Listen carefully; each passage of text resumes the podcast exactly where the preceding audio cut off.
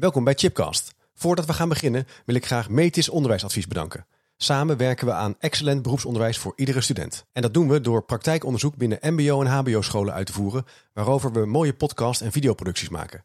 Kijk voor meer informatie op www.metis-onderwijsadvies.nl of check natuurlijk chipcast.nl. En vergeet ook niet de boekenkast van Chipcast te checken. Op www.managementboek.nl/chipcast vind je alle boeken die in de podcastgesprekken voorbij komen.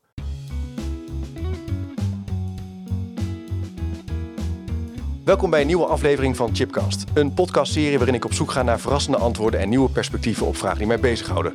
Leuk dat je luistert naar een nieuwe aflevering. En dit is de derde aflevering in een drieluik over leren in en na de baais. Hoe gaan we om met ex-gedetineerden die na een straf werk willen maken van hun professionele ontwikkeling? Denk aan het leren van een vak, maar breder eigenlijk ook je leven weer op de rit krijgen. Zoals belasting betalen, een huis vinden, hulp inschakelen als het nodig is, je kinderen opvoeden. Ga zo maar door. Nou, ik vind het hartstikke leuk dat ik in deze podcast met Johan en Mark daarover in gesprek ga. Ik zal jullie even introduceren. Johan Bakker aan mijn rechterzijde, algemeen directeur van de Reclassering Nederland. Klopt. En aan mijn overzijde Mark Groenendijk, een van de bestuurders van Exodus Nederland. En ik heb ook begrepen dat jullie ook wel samenwerken of elkaar ook wel kennen, zeg maar, in de professionele werkomgeving. Ja. Ja. We gaan eigenlijk in deze derde podcast iets optillen en meer kijken als samenleving hoe wij omgaan met mensen die dus iets hebben gedaan, een straf hebben moeten uitzitten en weer terug in de samenleving keren. Misschien heel even voor de luisteraar die de reclassering en Exodus minder goed kent. Johan, misschien om even af te trappen. Wat doet en wat is de reclassering? Ja, wij houden ons bezig uit met iedereen die bij ons komt die niet meer vastzit of niet vast heeft gezeten. Dus mensen die een werkstraf hebben, mensen die enkelbanden om hebben, bij ons onder toezicht staan. Of als we adviesrapporten moeten schrijven, gedragstrainingen die we gaan ze geven. Dus eigenlijk iedereen die niet meer binnen zit. En dat doen we al heel lang. We zijn stokoud, bijna 200 jaar, volgend jaar 200 jaar oud. Ja. Wij denken daarmee de oudste reclasseringsorganisatie in de wereld te zijn. En natuurlijk een totaal andere organisatie nu qua omvang, taken enzovoort. Maar wel met een hele lange historie. Ja, gewoon interessant. 200 jaar, Mark. Dat is, want jullie bestaan 40 jaar. Nou, dat is ook niet niks, maar... Nee, we zijn, want dat gaat net begonnen natuurlijk. Ja. Maar het is als zorgaanbieder, want dat zijn wij, hè. Forensische zorgaanbieder om... door al die tijden heen er te blijven zijn is al een hele grote opgave, vind ik. Want het is niet alleen maar wat wij doen, een stuk opvang en begeleiding van gedetineerden en ex-gedetineerden, maar vooral ook weer terugbrengen in de samenleving. Maar je moet ook een bedrijf draaien, er moet ook inkomsten zijn. Dat is niet altijd gegarandeerd. Dus ik vind het ook om die reden heel bijzonder dat het ons gelukt is, juist ook in de samenwerking met de ketenpartners, waaronder dus uiteraard de reclassering. Ja. En zou je iets kunnen zeggen over hoe jullie kijken als Exodus naar deze doelgroep van mensen? Wat is jullie, zeg maar, visie? Klinkt een beetje hoog over, maar je opvatting daarover? Als ik hem heel erg klein maak, dan gaat het over ons allemaal. En dat is ook wat wij heel vaak proberen op verjaardagsfeestjes of waar ook maar tegen mensen te zeggen. Joh, jij kan het zijn, het kan je broer of zus zijn die vast komen te zitten. En op een dag dus ook waarschijnlijk weer naar buiten komen, de samenleving. En dan ondersteuning nodig heeft. Niet iedereen, niet altijd, maar heel vaak toch wel. En misschien kunnen we zo meteen nog iets hebben over ook een korte straf, hoeveel effect het heeft op wat je kwijt kunt raken als persoon. Ja. Maar goed, dus de mens, het gaat eigenlijk over mijzelf. Misschien dat er wel een mooie brug, want ik ben destijds bij Exodus gaan werken omdat ik enorm geraakt werd door een heel simpel citaat door eens een dief altijd een dief. En dacht ik, nee, dat komt heel erg binnen. En ik herken in mezelf ook wel een bepaalde mate van dadergedrag, wat ik gelukkig goed onder controle heb. Maar je weet nooit als het leven zich tegen je keert wat er dan gebeurt. Dus het gaat eigenlijk over ons allemaal. Je zegt eigenlijk, je moet niet naar anderen kijken. Het is onderdeel van de samenleving, kan je eigenlijk zelf ook gebeuren. Ja, het is iets in deze tijd wat we natuurlijk liever niet zien, heb ik het idee. Dat viel mij ook op in de werkbezoeken met de cliënten die in de huizen wonen van Exodus. Die hadden dat gevoel ook, hè, van je bent toch een beetje besmet in zekere zin. Het is allemaal niet zo makkelijk om weer in dat werk en in dat leven te komen. Herken jij dat ook, Johan? Hoe kijken wij, of misschien een andere, hoe kijken wij nu in jouw optiek naar gedetineerden? Wat is het mensbeeld vandaag de dag? Ja, ik ben het heel erg eens wat Mark zegt. Want Mark zegt, we zijn allemaal mens. En er worden natuurlijk hele verschrikkelijke misdaden gepleegd, maar ook minder ernstige misdaden. En wat je wel, vind ik, ziet de laatste tijd is dat is een bredere tendens natuurlijk, dat je in de polarisatie in de samenleving wel ziet dat groepen tegenover elkaar gezet worden. Dus het is niet per se makkelijker geworden om nu uit een gevangenis te komen of een straf te hebben ondergaan om dan weer op een goede manier eigenlijk weer in die samenleving mee te doen. Nee. Omdat er allerlei beelden bestaan over, over mensen die misdaden hebben gepleegd. Ja. Een voorbeeldje, een paar weken geleden was ik op een locatie en daar waren een aantal externe partners bij. Mensen die eigenlijk nooit in aanraking komen met mensen die een misdaad hebben gepleegd. Dus op een gegeven moment hadden we met elkaar een gesprek gehad. En toen op een gegeven moment kwam er een groep werkgestraften binnen. En dan zie je toch dat er iets van een schrik ontstaat. Terwijl het zijn mensen zoals wij en ik. En eentje vroeg zelfs, mag ik een vraag aan ze stellen? Terwijl ik zei, ja, natuurlijk mag je vragen stellen. Het zijn mensen onderling. En ze hebben natuurlijk soms hele nare dingen gedaan. Dus dan zie je dat er een soort beeld ontstaat van wij, zij. Ja, dat helpt niet bij de reïntegratie. Nee, dat willen we liever niet zien. En het zijn gewoon... Wat mij ook opviel in het spreken met de cliënt... dat ik het dan heel mooi heb over een leven lang leren... en een opleiding volgen. En dat zij het hebben over überhaupt je belastingaangifte op orde krijgen. Die tekst begrijpen. Je weg vinden. Met iemand hierover een normaal gesprek kunnen voeren. Maar ook wat vertrouwen krijgen in zekere zin. Dat je weer op een goede manier... Je leven weer op de rit kan krijgen. Dus dat leven lang leren is eigenlijk veel meer, Mark... dan dat het gaat over opleiden in zekere zin. Ja, ik noem het wel eens in goed Nederlands... learn to survive. Hè. Zij hebben, niet iedereen, hè, maar als je het hebt over de klassieke gedetineerden... die het regelmatig waar weer te misgaat... die een moeilijke ontstaansgeschiedenis heeft... en altijd al heeft moeten worstelen om mee te doen in de samenleving... dan is het voor hun al heel wat om... de basis op orde te kunnen krijgen. Ja. In die piramide de onderkant. Ja. En dat is wat we volgens mij met elkaar proberen te organiseren. Dat als dat er is, kan er eventueel over persoonlijke ontwikkeling worden gesproken. Ja. Maar het continu moeten vechten tegen je innerlijke emoties die op je afkomen... maar ook allerlei externe zaken. Hè? Ik bedoel, jij zegt over bijvoorbeeld de belastingaangifte doen of zo... digitalisering, DigiD. Ze hebben het soms echt helemaal geen enkel idee van. Er zijn ook... Even heel algemeen zin gesproken, best wel snel dan gefrustreerd als het niet lukt. Ook bij een balie, bij een gemeente, als je uitkering of... niet allemaal gaan ze uitkering ophalen, hè, maar als je daar naartoe gaat omdat je wil gaan werken. Ja. Als je even te laat bent en er is gelijk een discussie. Dus hun incasseringsvermogen is gewoon lager. Ik vind het lastig om algemeen te praten, hè. Maar, en dan is het signaleer je wel, ja. Ja, en dan is het mooi als zij dat wel gaan leren ontwikkelen. En dat is op een heel ander niveau, maar...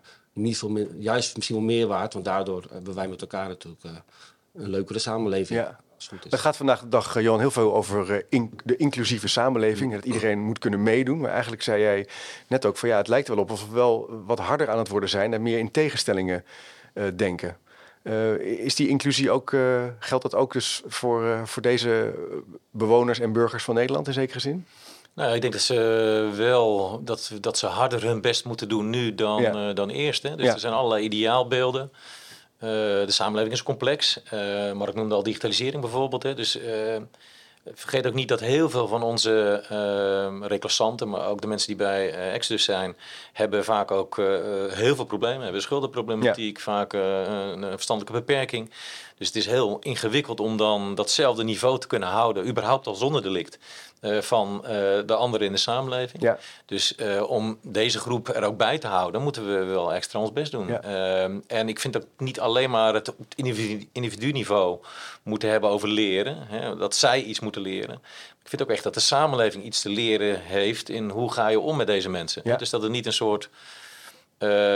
nog een extra taakje op de schouders van ex-delinquenten is... maar dat we ook zelf kijken, hoe doen we dat eigenlijk? Maken we dat eigenlijk wel onnodig moeilijk... bijvoorbeeld om een uitkering aan te vragen of een paspoort...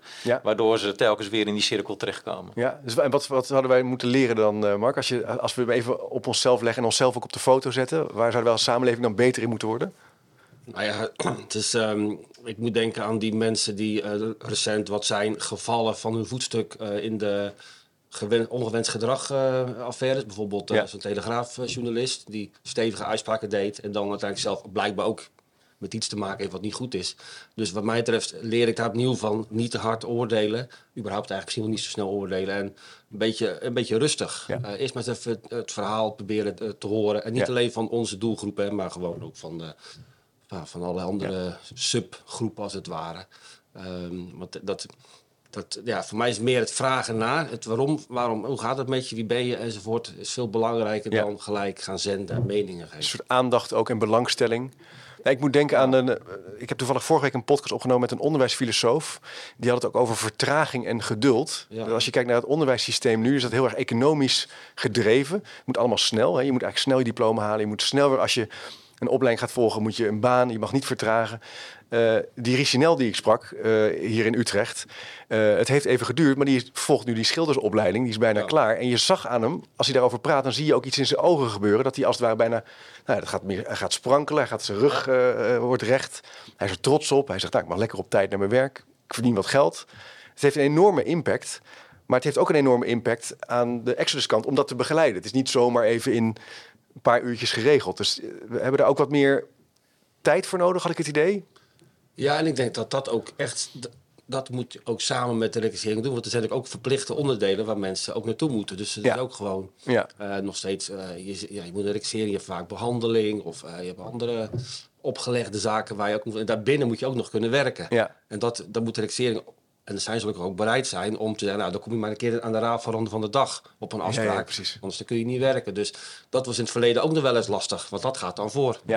Ja. Maar dan betekent dat die geen baan. Ja, maar goed. Dus je moet eigenlijk met elkaar belangen moet je met elkaar over hebben. Van hoe kunnen we dat gewoon pragmatisch oplossen? Dus dat vraagt ook als professionele instelling dat je dus samen met elkaar aan het optrekken bent rondom die cliënt en dat je met elkaar uitwisselt, overleg hebt. Dat zullen jullie vast doen, denk ik. Ja. Nou ja, dat is waar. Maar dat is ook wel weer een les. Hè? Dus dat je kan je eigen ritmes, je eigen protocollen heel centraal stellen. Maar het gaat uiteindelijk natuurlijk om welk effect je wil bereiken. Ja. Wij zitten nu als reclassering veel vaker ook in buurten en wijken. Dat betekent dat we ook letterlijk kunnen zien hoe wordt er samengewerkt door allerlei partijen. Dat kunnen formele partijen zijn zoals Exodus, de politie. Maar kunnen ook informele partijen zijn, wijkmoeders of wat dan ook. En hoe werken die samen om uiteindelijk ook een stap verder te komen? Ja, dan moet je wel soms je eigen protocollen of je eigen werkwijze even op een andere manier bekijken. En zeggen van hoe kunnen we dat toch op een goede manier doen. Maar dan wel net iets meer gericht op degene die daar tegenover ons zit. Ja, dus de cliënt centraal en de regels volgen eigenlijk het denken. En maar dat klinkt mooi, maar het lijkt me wel lastig. Want het zijn allemaal die protocollen en die regels zijn natuurlijk niet voor niks. Dus nee, dat is zeker lastig. Dat want is natuurlijk een soort, zeker omdat mensen komen bij de reclassering altijd gedwongen. Ja. Dus zij komen daar omdat een rechter of een officier of een directeur van een gevangenis ze iets oplegt. Dus dat is de start is altijd gedwongen. Ja. De kunst is om vanuit dat gedwongen kader te kijken. Nou, welke risico's zijn er hier? Welke risico's zijn er nu nog? En hoe kun je daar op een goede manier met die risico's rekening houden toch een maatwerk leveren? Ja. En natuurlijk, dan zijn er grenzen. Dus enerzijds zijn wij voor begrenzen, anderzijds zijn we ook voor begeleiden en bemoedigen. Dus het is die twee kanten zitten eigenlijk van oudsher al in ons werk. Ja, dus begrenzen en ruimte geven. Het is controleren in zekere zin, maar ook vertrouwen. Ja, dat is. Ik vind het wel heel mooi, want ik ben natuurlijk niet in die al die jaren bij Exodus en reclasseringen betrokken geweest, maar wel al een tijd. En die bewegingen die zijn ook wel wisselend geweest, hè, maar ook met andere partners, ook met de gemeente, met de overheid.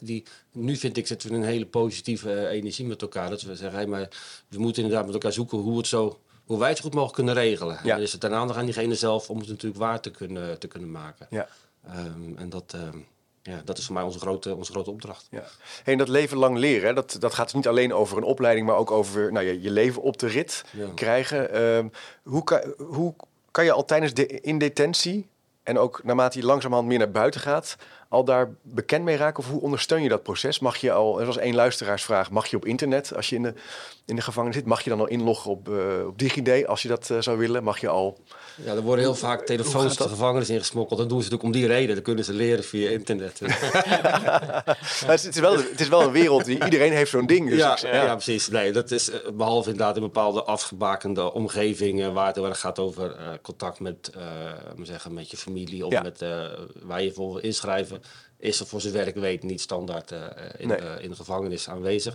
Er is nog steeds gewoon een ouderwetse bibliotheek en er zijn wel op computers programma's die mensen zouden kunnen volgen. Ja. Maar er is ook, daar geldt ook wel, er is een. Ik heb dat laatst nog eens gerealiseerd. Als je bijvoorbeeld naar een bibliotheek wil, dan moeten er altijd 2 BIW'ers, bewakers mee, om je daar naartoe te begeleiden. Dus elke individuele motivatie voor iets heeft beheersingscapaciteit, kost dat, zal ik maar zeggen. En daardoor lukt ook niet altijd alles. Dus als je dus een boek wil lenen of je wil naar de computer, dan moeten er 2 collega's mee. Ja, in principe altijd een paar. Dus probeer door alles geclusterd te doen. Ja, natuurlijk. Slim te organiseren. Maar het is niet zo van, ik wil nu nog eventjes een boek halen. En nee, ik loop even naar buiten. Nee, dat gaat natuurlijk niet meer worden. Nee. Ja. Ja, maar wat daar wel spannend aan is dat als ik nu kijk naar hoe mijn kinderen op school inloggen op 3, 4, 5 devices. Ja, ik raak er soms zelf de draad van kwijt. Het is heel normaal dat je eigenlijk via internet eigenlijk je kennis ophaalt, je oefeningen doet, thuisonderwijs. Dus die wereld gaat steeds sneller. Ja. En je moet wel proberen om mee te komen in die wereld in zekere zin. Ja, maar daar zie je ook weer dat laveren tussen controle, begrenzen. Ja. Ja, want de voorbeelden zijn natuurlijk ook bekend, hè, dat er misbruik van wordt gemaakt. Dat er criminele activiteiten worden voortgezet binnen de gevangenissen. En anderzijds, om te kijken, kunnen we die periode goed benutten. Ja. Ja, want als mensen zitten, alleen maar zitten achter de deur, af en toe werken en wat eten krijgen, dan gebeurt er niet zoveel. Dus je ziet in beweging dat zowel het gevangeniswezen als ook de gemeente, maar ook de reclassering gaat weer naar alle PI's toe. Ja. We zitten straks weer in alle PI's in Nederland. Dus je ziet wel dat er steeds meer aandacht komt van hoe kunnen we dat ook al daar beginnen. Want hoe eerder je daar begint, hoe beter je ook naar buiten gaat uiteindelijk. Ja. Want het befaamde voorbeeld van met de vuilniszak naar buiten, dat moeten we niet willen. Want dan gaat iemand cold turkey naar buiten. Ja. En nou, stel dat je een poos vastgezeten hebt, dan is die wereld heeft stilgestaan en dan ga je naar buiten. Nou, dan ben je al heel snel, dat weet Mark als geen ander. Voordat je dan bij het Exodushuis bent, ben je misschien alweer in een herhaling gevallen. Dus je kan beter binnen beginnen. Maar ja, het is natuurlijk niet laat ik het eerlijk zijn, niet een ideale leeromgeving. Nee. Want je bent letterlijk afgezonderd van de rest van de wereld. Ja. Je hebt weinig toegang tot internet, wat nog een extra vrijheidsbeperking is in deze tijd. Want vroeger was het achter de muren zitten, fysiek was al heel erg. Maar nu is dit erbij gekomen, die hele digitale wereld stopt. Ja. Dus dat geeft een extra. Dus ik vind dat we daar wel over na moeten denken. Hoe kunnen we in de gevangenissen daar een betere start mee maken? Ja. Maar het is best complex. Ja, er zitten wel allerlei lastige dilemma's. Ja. Volgens mij gaat het ook heel erg bij ook over leren, op welk niveau je dat dan ook doet, over een bepaalde mate van zelfvertrouwen als persoon. Ja. En dat is ook bij de korte detentie kan het alweer zoveel minpunten opleveren in mensen in hun zelfvertrouwen van ik kan wel wat of zo. Want je wordt natuurlijk, hoe goed bedoeld ook vaak de bejegening in de gevangenis wel is, denk ik, toch wel een beetje teruggeduwd van jij hebt eventjes wat minder recht te spreken. En ik heb helaas echt vaak gezien dat iemand had een baan, was aan het leren, had weer contact met zijn familie. En die zag gewoon op een gegeven moment verwarring ontstaan in het gezicht van diegene. En het gezicht, maar gewoon in het dagelijks leven. En dat kon hij niet aan, hij of zij. Want het ging zo goed, het waren ze helemaal niet gewend. Ze zijn gewend dat het niet goed gaat. En dan ging het weer mis. Het is bijna raar als het goed gaat. Heel vaak gezien, ja. Maar dat punt, een term, die ben ik even kwijt, maar dat is wel echt heftig om te zien. Je noemt dat punt van de identiteit. In de onderwijskunde noemen ze het ook wel leeridentiteit. Dat als kinderen in een basisschoolperiode aantal dingen niet halen, dan raken ze eigenlijk heel erg gefrustreerd. En krijgen ze een negatieve associatie met leren. En dan zullen ze echt denken dat ze ook dingen niet kunnen. En dat heeft een enorme impact op performance, prestatie, leeruitkomsten. Ja. Maakt natuurlijk heel veel uit alsof als je het gevoel hebt van ik pak wat op en het lukt me ook. Daar groei je ook van. Dus dat is natuurlijk best wel een belangrijk uitgangspunt. Ja, en tegelijkertijd zitten we dus, we moeten als het ware die ruimte proberen te maken in een toch wat vijandiger systeem in zekere zin. Ik denk dat wij dat met elkaar als organisaties heel erg proberen te doen. Van dit is nu eenmaal waarom wij hier werken. We moeten jou controleren. Je hebt in het Exodus je hebt urinecontroles, omdat je niet gebruik van drugs en alcohol is ongewenst, laat ik zo zeggen. Het gebeurt natuurlijk wel, maar we proberen te beperken. Allerlei regels van thuiskomen. Dat doen we om die en die reden. Ja. En de reclassering die heeft het ook het beste met je voor. Maar die is wel verplicht aan jou gekoppeld. En zo kun je, als je probeert te uitleggen wat ieders motivatie is. Ja. Dan kunnen mensen dat wel op die manier ook gaan ervaren. En we zien het wel in jou zitten. Dan moet je het wel ook wel een beetje laten zien natuurlijk. Ja. Het is niet zo dat het is geen emulatenbandachtige toestand. Nee, je moet het wel verdienen. En wat jullie betreft succesvoorbeelden. Hoe Exodus en reclassering dit op dit moment, je zou kunnen zeggen, die ruimte vormgeeft. Die leerruimte noem ik het maar even in mijn eigen woorden. Wat zijn dingen waarvan je zegt, daar zijn we wel heel enthousiast over? Ja, kijk, Mark noemde het al. Snel succes is in deze wereld best ingewikkeld. Want het gaat om mensen die vaak al, even in zijn algemeenheid, veel negatieve leerervaringen hebben. Die vaak met de neus tegen de deur zijn gelopen. Vaak helemaal in die herhaling zitten. Dus verslaafd zijn, allerlei andere problematiek hebben. Dus de kunst is inderdaad om wel dat geduld te hebben. Ja. En tegelijkertijd ook wel de grens in de gaten houden. Want waarom hebben wij die taak gekregen, bijvoorbeeld als reclassering? Ja, is het ook moeten voorkomen dat er nieuwe slachtoffers vallen. Dus daar zit het spanningsveld. Ja. Maar als je intensief met elkaar optrekt, dat geldt voor Exodus en reclasseren, maar geldt ook bijvoorbeeld voor de gemeente. Hè, als er een stabiele aansluitende woonruimte is, of er is een werkervaringsplek of een scholingsplek.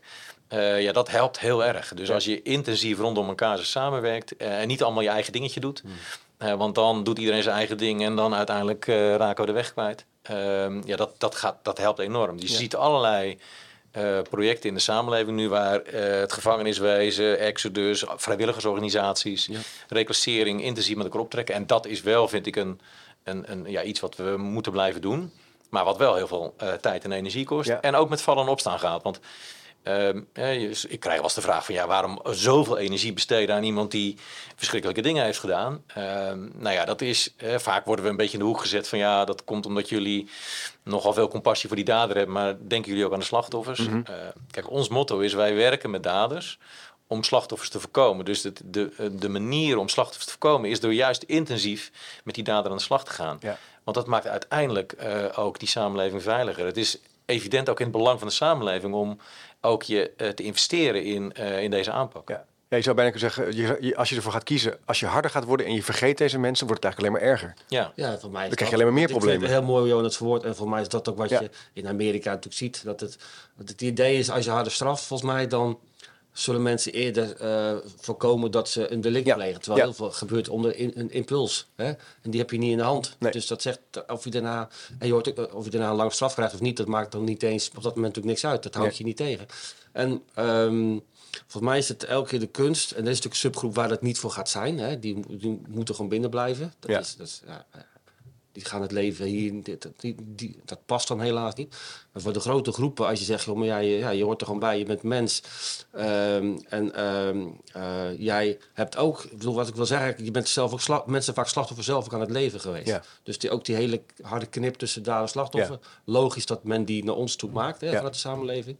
Maar die zie ik zelf wat minder. Er is een delict gepleegd, dat is duidelijk. Dus daarmee ben je dader geworden. En het is echt niet zo'n makkelijk verhaaltje, slechte jeugd. Maar er is wel vaak heel veel aanwijsbare als reden in ieder geval dat het is gebeurd. Het viel mij wel op, voordat we de podcast op locatie opnamen, als ik in gesprek met een aantal van de cliënten, dat die wel dingen hebben meegemaakt vroeger. Dat je denkt, dat is niet niks. Nee. Probeer maar iets kleins te veranderen. Ja. Dat ook nog eens, hè? Dat is hartstikke lastig. Dat is lastig. Dus je kunt wel ook. Heel veel mensen komen met goede bedoelingen naar buiten. Ja. En binnen no time is er weer een trigger die de makkelijke route toch weer opent. Ja, je bekende vriendengroep, het sociale systeem. Ja. Een vraag die nog, Simone nog stelde. Die werkt zelf bij een uitzendbureau. Die zei, ik had zelf wel moeite om ex-gedetineerden te plaatsen bij werkgevers. Want die zijn ook wel huiverig. Nou ja, het is van, in hemelsnaam niet iemand die de boel gaat lopen meenemen. Dus je moet dat mensbeeld eigenlijk ook bij die partners proberen op te rekken? Of hoe doe je dat? Want dat lijkt me nog wel een lastig punt. Je bent eigenlijk verbonden aan allerlei partners met wie je ook te maken hebt. Het varieert veel, vind ik wel. Hè? Dus wij merken dat... in de samenleving is wel, denk ik, die verharding en de polarisatie. Ja. Het paradoxaal is dat je al... het voorbeeld van bijvoorbeeld projecten waar wij werkstraffen doen, die doen wij grotendeels in de samenleving, bij sportclubs en bejaardenhuizen, in parken, voedselbanken, dat soort zaken, is dat als mensen en instellingen daaraan gewend zijn, dat ze vaak heel erg gesteld raken op de mensen die dat doen. Dus dan is er wel misschien een polarisatie in het maatschappelijk debat. Maar als mensen zo 1 op 1 geconfronteerd worden met een reclassant of een ex-gedetineerde, dan zie je dat dat in de regel best goed gaat. Wij hebben niet verschrikkelijk veel moeite om allerlei maatschappelijke projecten te vinden. Kijk. Omdat mensen uiteindelijk toch wel zien, mensen moeten een tweede kans of een derde kans krijgen.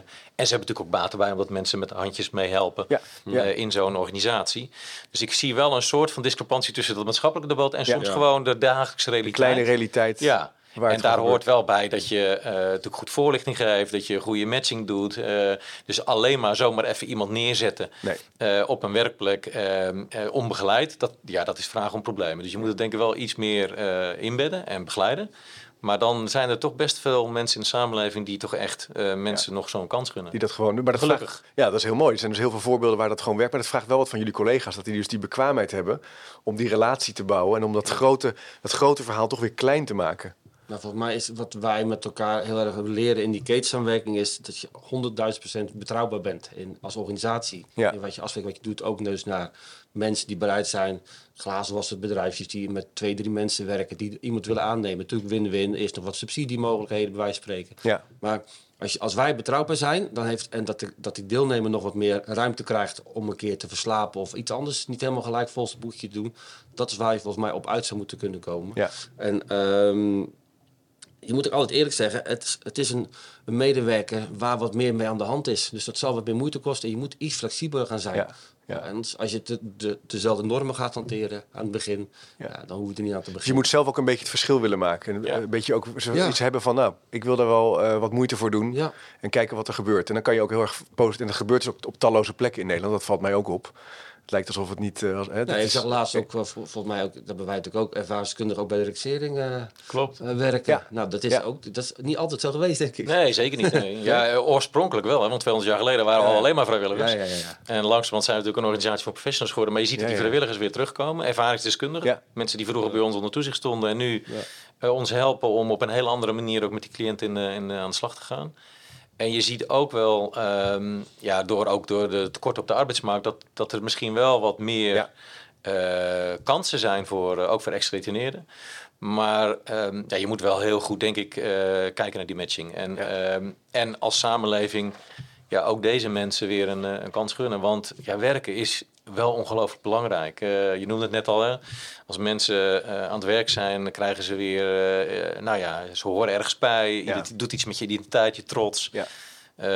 Meer economisch gezien. Ze gaan weer belasting betalen in plaats van dat je heel veel geld kost. Ja, dus op allerlei manieren is het echt heel goed... Ja. Om mensen weer aan het werk te krijgen. Ja, denk je ook niet dat het ook gewoon iets maken, dat het een soort drijfveer is ook van de mensen om iets te maken? Ja. Gewoon aan ergens een huis te schilderen of te timmeren of een podcast te maken. Dat ook een fijn gevoel geeft. Ja. Dus er zit ook iets in van dat je dat met een groep mensen kunt doen. En dat je dan je bestaan kunt opbouwen. Dat ook iets is van ik mag er zijn, ik werk aan iets. Ja, en ik denk ook wel dat soms mensen gewoon sector het inkomen nodig hebben en... Heel veel zaken die wij er nu voor onszelf aankoppelen, nog niet op dat moment voor hun een behoefte zijn of zo. Hè? Zij zijn blij dat ze weer het werk kunnen en ergens op een gegeven moment wat stabiel kunnen gaan wonen. En er komt vaak wel zo'n kantelpunt dat het geen ex-gedetineerde meer is. Ja, dat is ooit wel zo geweest, maar dat hij gewoon meedoet. Ja. En, maar je bent eigenlijk wel gestraft. Dat is het gekke er wel aan, Mark. Het is toch wel voorbij eigenlijk als je, tenzij je nog onder begeleiding, maar blijkbaar is dat die stempel die hou je. Die houden cliënten ook binnen Exodus nog wel lange tijd? Ja, en ik probeer mezelf wel eens voor te stellen hoe dat is. Als ik mezelf zou voorstellen, net begin stel je voor... dan heb je naar Johans cv gekeken. Ja. Stel dat daar nou ook bij had gestaan, 2 jaar vastgezeten. Ja. Dan gaat iedereen anders op reageren. Ja. Dus als je dat zou moeten zeggen tegen mensen... ik ben gewoon eerlijk, ik heb ook een tijdje vastgezeten... en ook nog wat voor. Dan gebeurt er iets in die ander, ook bij mij nog steeds... Ja. Waardoor ik even op ga letten van, hoe werkt het hier precies? Ook als iemand zegt dat hij op de forum stemt, hoor, trouwens, bijvoorbeeld. Dan moet ik ook opletten van... Ja, dat heb je ook al dan. Wil ik hier wel... Beelden, wil ik dit gesprek wel afvoeren met iemand? Ja, dan moet je aangaan. Nou, zo op die manier. En ik denk dat inderdaad... Daar kom je niet helemaal los van. En dat moeten we ook accepteren. Ja. Dat is nu helemaal zo. En waarom zou je dat... Komt er ook een moment dat je het niet meer zegt? Dat je op een gegeven moment gewoon... Dat je denkt, dat is nou eenmaal gebeurd en... Of heb je... Ja, ik denk, mensen vertellen wel tegen mij van... dan ga ik na 10 jaar een nieuwe relatie aan. Zo, ja. Moet je het dan nog zeggen of niet? Ja, lijkt me ook ingewikkeld. Ja. Je wil eerlijk zijn en enzovoort. Ja, soms komt er niet los van, denk ik. Soms ontkom je er ook niet aan, hè? Kijk, nee. Ik ben nu met een aantal collega's... ga ik af en toe mee in de gesprekken zelf. En ik ben nu onder andere met een collega... in gesprek een aantal keren al met een jongen gesproken. Nou, die is half 20... Ja, die heeft een jaar of 5, 6 gezeten, opgeteld van sinds zijn jeugd. Ja, die wil heel graag, dolgraag een opleiding doen. Dus die gaat naar een ROC toe en dan zeggen ze, maar waarom ben je zo oud? En geef je cv eens even. Ja, daar zit een enorm gat in dat cv. Kan niet kloppen. Dus daar moet hij iets over vertellen. En hij zegt gewoon, dan gaan de luikjes dicht. Ja. En dan denken ze, wacht even, waarom zou ik deze probleemjongeren binnenhalen die 6 jaar gezeten heeft? Ja. Er zijn nog allerlei andere. Hij zegt, als ik sta, uiteindelijk is hij binnengekomen, maar met hulp van de gemeente en de hulp van de reclasseren die overal mee naartoe gaat. Doet nu die opleiding, gaat hartstikke goed. Maar het volgende, een stage. Moeten we zo iemand binnenhalen? Zo iemand. Hè? Dus die beelden zijn best sterk. Daar valt ook wel weer overheen te komen. Maar daar moet je wel als ex-retineren tegen kunnen. Dat je af en toe tegen zo'n muur aanloopt. En je moet er als samenleving ook best wel veel vanuit reclassering, Exodus en allerlei begeleidende instanties tijd in steken. Dit voorbeeld alleen al, hè, om ze op die school te krijgen. Precies. En volgens mij zegt de school vaak, dat hoor je ook wel over de woningcorporaties. En we hebben zelf al zoveel. Er zijn zoveel gewone mensen die ook met problemen zitten, die over dezelfde dingen gaan. Schulden, net niet. Oh ja, dan moet er ook nog iemand erbij. Precies dat. En er hoeft maar één iemand, waar wij met z'n allen heel erg ons best hebben gedaan, weer volledig te missen te gaan of op die EDC iets uit te vreten. Ja. En dat is logisch natuurlijk, maar alle andere voorbeelden zijn helaas, die bestaan niet meer, alle goede voorbeelden. Het ligt enorm onder een vergrootglas ook. Ja, en dat is, ik zou ook niet zo goed weten hoe we dat, behalve dat we kunnen blijven vertellen over de goede vrouw, hoe we dat zouden kunnen oplossen. Het kleine verhaal ook. Nee, want dat was ook een vraag van een van de luisteraars, Gabriel, die zei, waarom gaan ze niet gewoon naar school? Je kan je toch gewoon bij een ROC inschrijven. Niveau 1 startkwalificatie. Maar je zelf voorbeeld kan dus, maar... Ja, zeker, maar het is de vraag of dat voldoende is. Ja. Dus, en gelukkig zijn er ook voorbeelden van mensen, want laat ook eerlijk zijn, die groep is hartstikke divers. Dus er zitten ook hoogopgeleide mensen tussen. Ja. Ik was pas op een werkstraflocatie. Ja, daar zit ook iemand met een academische achtergrond. Ja. Ja, die heeft een delict gepleegd. Ja, die hoef je niet echt te helpen. Vaak niet om een volgende stap te maken. Maar dus zeker, die stap is hartstikke belangrijk. Wij stimuleren ook heel erg dat zij dat gewoon zelf doen. Ja. Maar de vraag is of dat soms voldoende is. En dan is het wel fijn dat er mensen achter je staan en met je meegaan. En ook net het verschil kunnen maken. Ja. Want soms is er toch wel veel angst, argwaan om mensen toch toe te laten doen. Ja, blijkbaar vinden we dat toch ingewikkeld. En het vraagt dus meer begeleiding, meer energie, meer aandacht om zo'n stap te maken. Ja, en ik denk ook interessant, juist die hoogopgeleide, of we hebben, ik kan me nog goed herinneren, de directeur van de Gelderdoom. Ja. Die doodde in de nacht zijn vrouw. Ja. He, dat is natuurlijk niet een risico op weer een nieuwe situatie, want dat was natuurlijk binnen die relatie. Maar die zit dan x aantal jaar vast. Komt er naar buiten. Misschien heeft hij zijn hele familie, mag hij niet meer zien. Zijn vermogen zal wel een beetje verdampt zijn. Die moet net zo goed van vooraf aan beginnen. Ja. En we hebben ook wel eens dat soort voorbeelden gehad. Ook in die opvanghuizen. Dan zit je op een klein kamertje. Aan de regels van anderen gebonden. En moet ik het zeggen, zo mooi is het helemaal niet. Het wordt vaak een beetje gedaan alsof we ze pamper of zo. Hè? Maar het is gewoon, je zit daar best wel beperkt in je tijd en je wordt heel veel voor je bepaald. En dan ben je gewoon een heel groot iemand geweest in het bedrijfsleven of weet ik veel waar. Ja. Dan moet je weer even helemaal terug naar het begin. Ja. En die hebben het ook gewoon nog steeds nodig. Ja, want die tijd staat natuurlijk ook een beetje stil als je in de gevangenis zit in zekere zin. En je kan ook, daarmee raak je ook het vertrouwen kwijt om weer aan het werk te kunnen. Dan heb je ook nog eens de samenleving in zekere zin tegen je. Ja, misschien juist nog wel meer. Want de hoge bomen, die vangen natuurlijk ook weer. Alles wordt tegenwoordig in de media ook komt natuurlijk naar voren. Dus als je even goed zoekt. Dus we hadden het net over 10 jaar later, ga je het al nog zeggen. Ja, als je Mark Groenendijk gaat googlen en ik zou iets gedaan hebben, waarschijnlijk kom je heel snel dan op iets wat ik vroeger gedaan heb. Ja. Dus het is onmogelijk om anoniem te zijn of zo. Hè? Ja. Zijn er plekken buiten Nederland waar jullie nou van leren? Of wat nog interessant is om zeg maar dit idee van leren en ontwikkelen, waar ze goede dingen doen op een andere manier dan in Nederland bijvoorbeeld? Zijn jullie daarmee bezig? Ik weet wel dat de reclassering op zich best internationaal dat kan ik wel volgen. Hè? Studiereizen ook soms. Dan komen ook veel mensen hier naartoe. Om hier te leren van hoe wij het aanpakken. Ja, en dat is niet voor alle duidelijkheid om te zeggen, kijk ons nou eens goed doen. Maar we hebben wel, omdat we de oudste reclasseringsorganisatie van de wereld zijn, hebben we wel een soort van missie om datgene wat we opgebouwd hebben aan kennis ook te delen. Wij hebben hier een vrij intensieve samenwerking in Nederland tussen wetenschap en praktijk. Dus dat helpt ook, hè, om over en weer te kijken van wat zijn goede praktijken. Ja, Scandinavië wordt natuurlijk vaak als voorbeeld gebruikt, omdat daar het gevangeniswezen, reclassering, op echt een hoog niveau staan. Heel erg gericht op individueel maatwerk leveren en gericht op ontwikkeling en leren. Dus dat is echt wel, blijft vaak wel een voorbeeld voor ons. Er zijn ook landen die veel doen, wat ook interessant is, tussen dader en slachtofferbemiddeling. Dat doen wij langzamerhand ook steeds meer aan in Nederland. Maar daar zijn een aantal landen voor die dat vaker doen. En dus over leren gesproken, is een heel krachtig instrument als dader en slachtoffer, of letterlijk bij elkaar komen, of elkaars perspectief kennen. Omdat dat natuurlijk de impact van wat jij gedaan hebt op het slachtoffer kan ook een enorm belangrijk motief zijn om je gedrag te veranderen. Ja. En soms letterlijk leidt dat ook tot herstelgesprekken tussen dader en slachtoffer. Ja, ja, ja. Wat ook echt heel interessant is. Hè. Dus een beetje denken aan reconciliation ook in Zuid-Afrika, die fase. Nou ja, soms zou je inderdaad kunnen voorstellen dat je gewoon familie of de buren erbij haalt. En zeggen, wat gaan we met deze persoon doen? Dat doen we nu in het veiligheidshuis, hè, of zo bijvoorbeeld. Maar allemaal met professionals en niet met persoonlijk betrokkenen.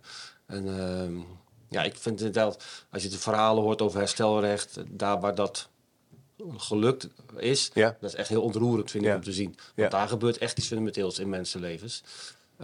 Het komt ook omdat je pakt dat systeem eromheen mee als het gaat over leren. Dus je pakt niet alleen meer de schuldige die weer zijn weg moet vinden en degene die iets is aangedaan, maar je probeert daar waar het kan mensen met elkaar in verbinding te brengen en ook eigenlijk de mensen eromheen in zekere zin. En jij wilt over voorbeeld. Ik denk dat wij inderdaad best wel goed in Nederland het al wel doen, proberen te doen. Ja.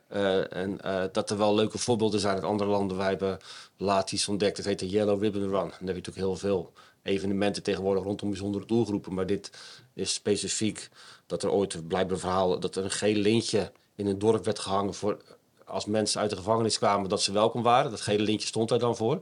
Dus de Yellow Ribbon Run. En dan is een dag met een 4 kilometer rennen, maar ook met muziek en met een beetje alle eten, drinken. En daar komt iedereen samen. Dus zowel de professionals, vervangingswezen, zorggebieders tot en met de gedetineerden zelf of ex-gedetineerden, maar ook hun kinderen en families.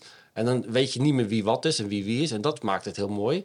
En wat ik zelf altijd gaaf vind, dat er heel veel van onze doelgroep of gaaf vindt, het is meer gewoon, het is zoals het is, maar dat we willen laten zien dat zij ook gewoon ouders zijn, vader en moeders, die willen proberen goed op te voeden ondertussen. Eigenlijk met zo'n ontmoeting organiseer je zo'n perspectiefverschuiving. Ja, dat zijn gewoon vaders en moeders ook. Ja. Broers en zussen of neven en nichten. En helemaal in die tijd van verharding en tegenstelling waar we echt de podcast mee begonnen, probeer je eigenlijk een soort wat ruimte te maken om van elkaar even te zien van waar sta jij nou in je leven? En die Ribbon Run willen we proberen volgend jaar met de reclassering en gevangeniswezen en nog reskilled op de organisatie, zoals we te gaan organiseren.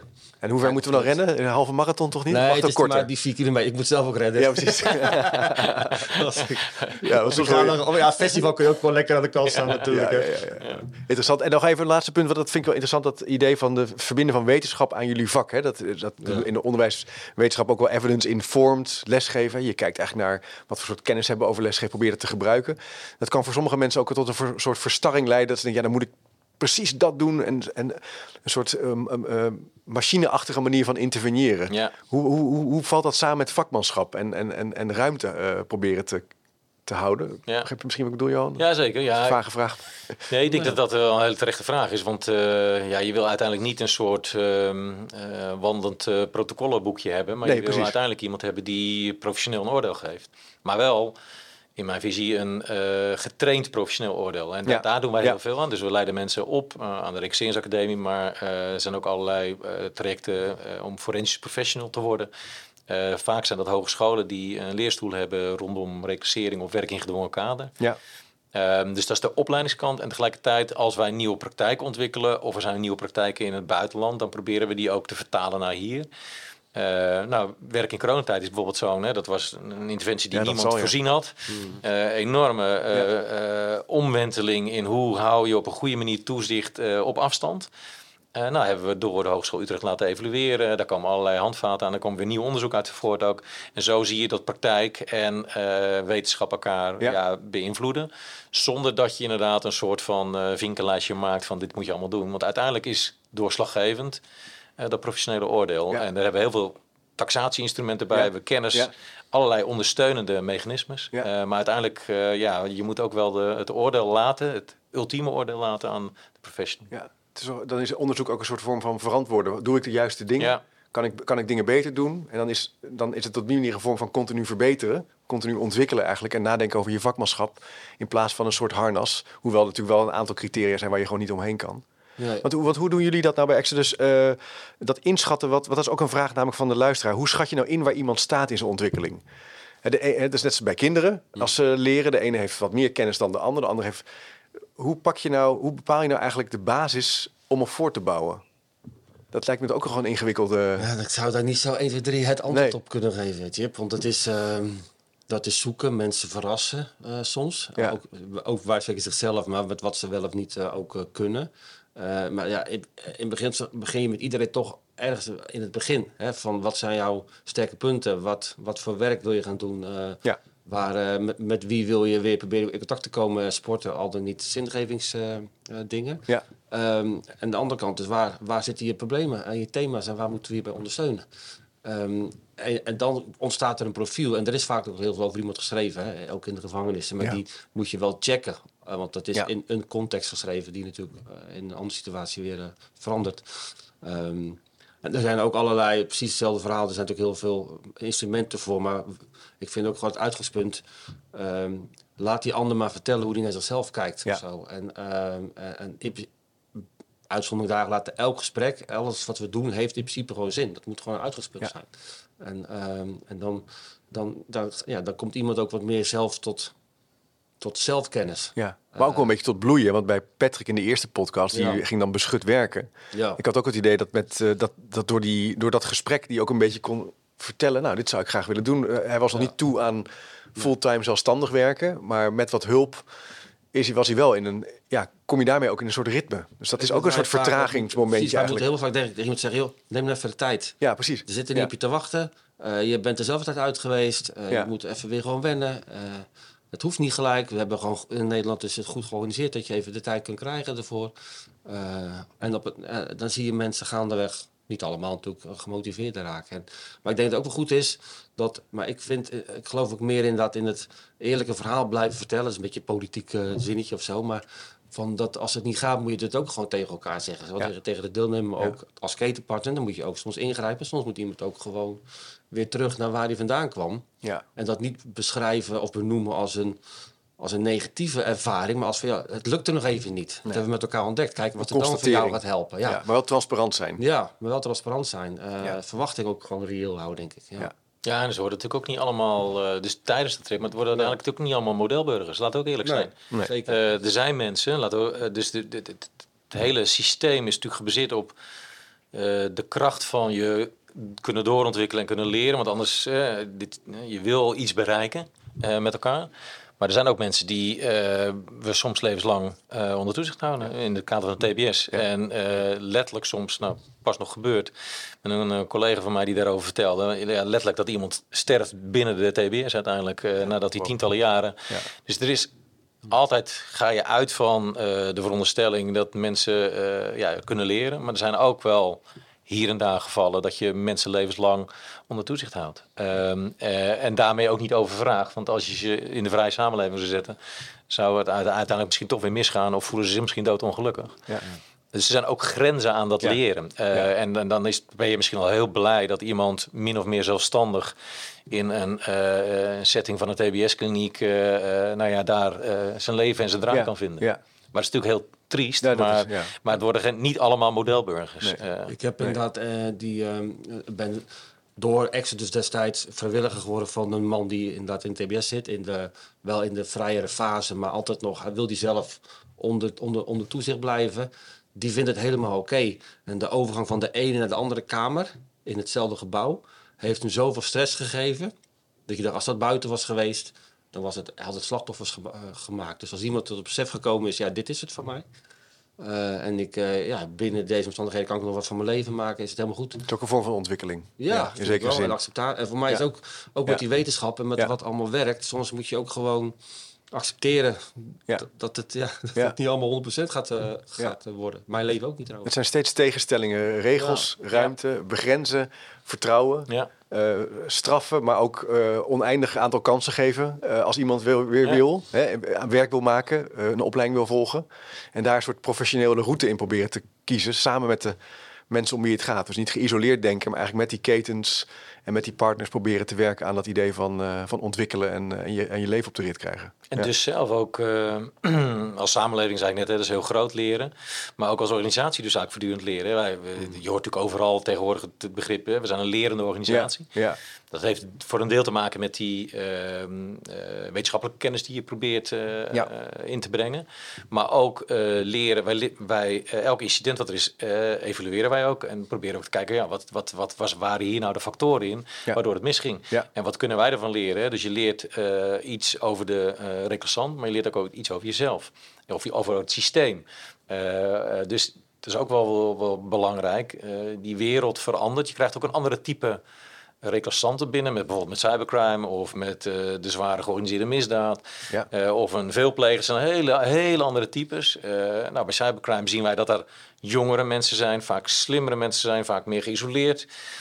Terwijl de ouderwetse junk, zeg maar, die liet heel ander gedrag zien. Ja. Dus je moet ook voortdurend blijven leren als organisatie ook. Ja. Want nogmaals, alleen maar de leerrekening neerleggen bij degene om wie het gaat. Dat is hartstikke belangrijk.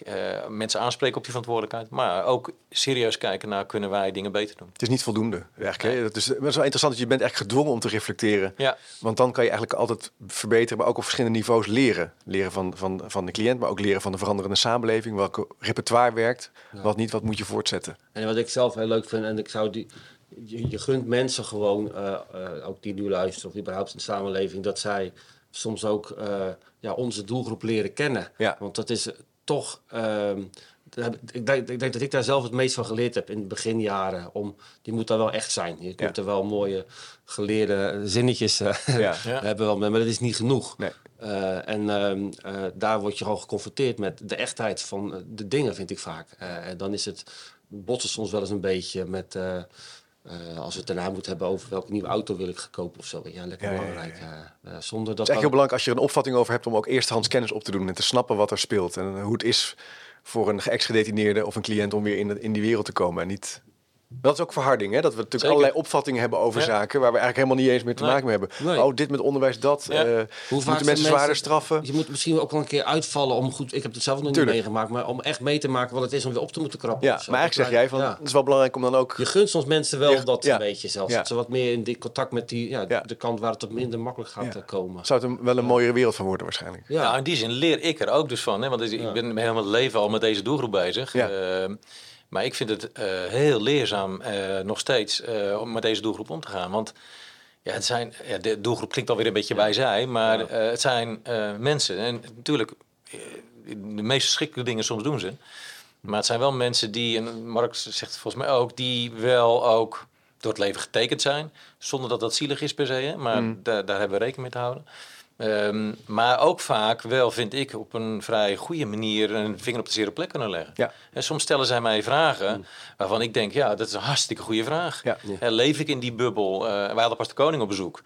En we hadden een vragenrondje van een aantal ex-gedetineerden die om tafel zaten met de koning. En de allerbeste vraag kwam van een van die ex-gedetineerden. Die stelde een vraag aan de koning die de koning nog nooit had gehad. Nee. Omdat hij niet door al die conventies wordt gehinderd en een vraag stelt. Een hele goede vraag trouwens over leren ook. Van hoe houdt u evenwicht in uw hoofd met al die drukke verantwoordelijkheden? Nou, zo'n vraag stelt niemand aan de koning. Nee. Maar hij stelt hem. En dat vind ik ook. Hè, dus naast alle ingewikkelde kanten, naast die begrenzing, naast... De verschrikkelijke incidenten die we af en toe meemaken, zit er ook deze kant aan, waardoor wij, onze medewerkers, graag ook met deze mensen werken. Ja, mooi. Ook weer toch een tegenstelling van die wereld en dan zo'n prachtige vraag. Nou, dat is laatste denk ik nog niet over gezegd, heren. Heel interessant om met jullie hierover in gesprek te gaan. De laatste podcast in een drieluik over een leven lang, en dus niet een levenslang, vorm van leren en ontwikkelen. Op een aantrekkelijke manier bouwen aan wie je zelf bent. Na een fase van in de gevangenis te hebben gezeten en weer werk vinden. Ik zal wat linkjes ook plaatsen, want ik weet dat op Exodus en op reclassering.nl hele mooie voorbeelden ook staan van praktijksituaties en vormen van begeleiding die de moeite waard zijn. Johan en Mark, hartelijk dank. Fijn, Johan, dat ik hier ook te gast mocht zijn. Hier in Utrecht. Beste luisteraar, als je nu meer informatie wil, ga dan even naar chipcast.nl/doe mee. Dan krijg je altijd gratis en voor niks de nieuwsbrief. Wie wil dat nou niet? En ik zou zeggen, tot de volgende keer.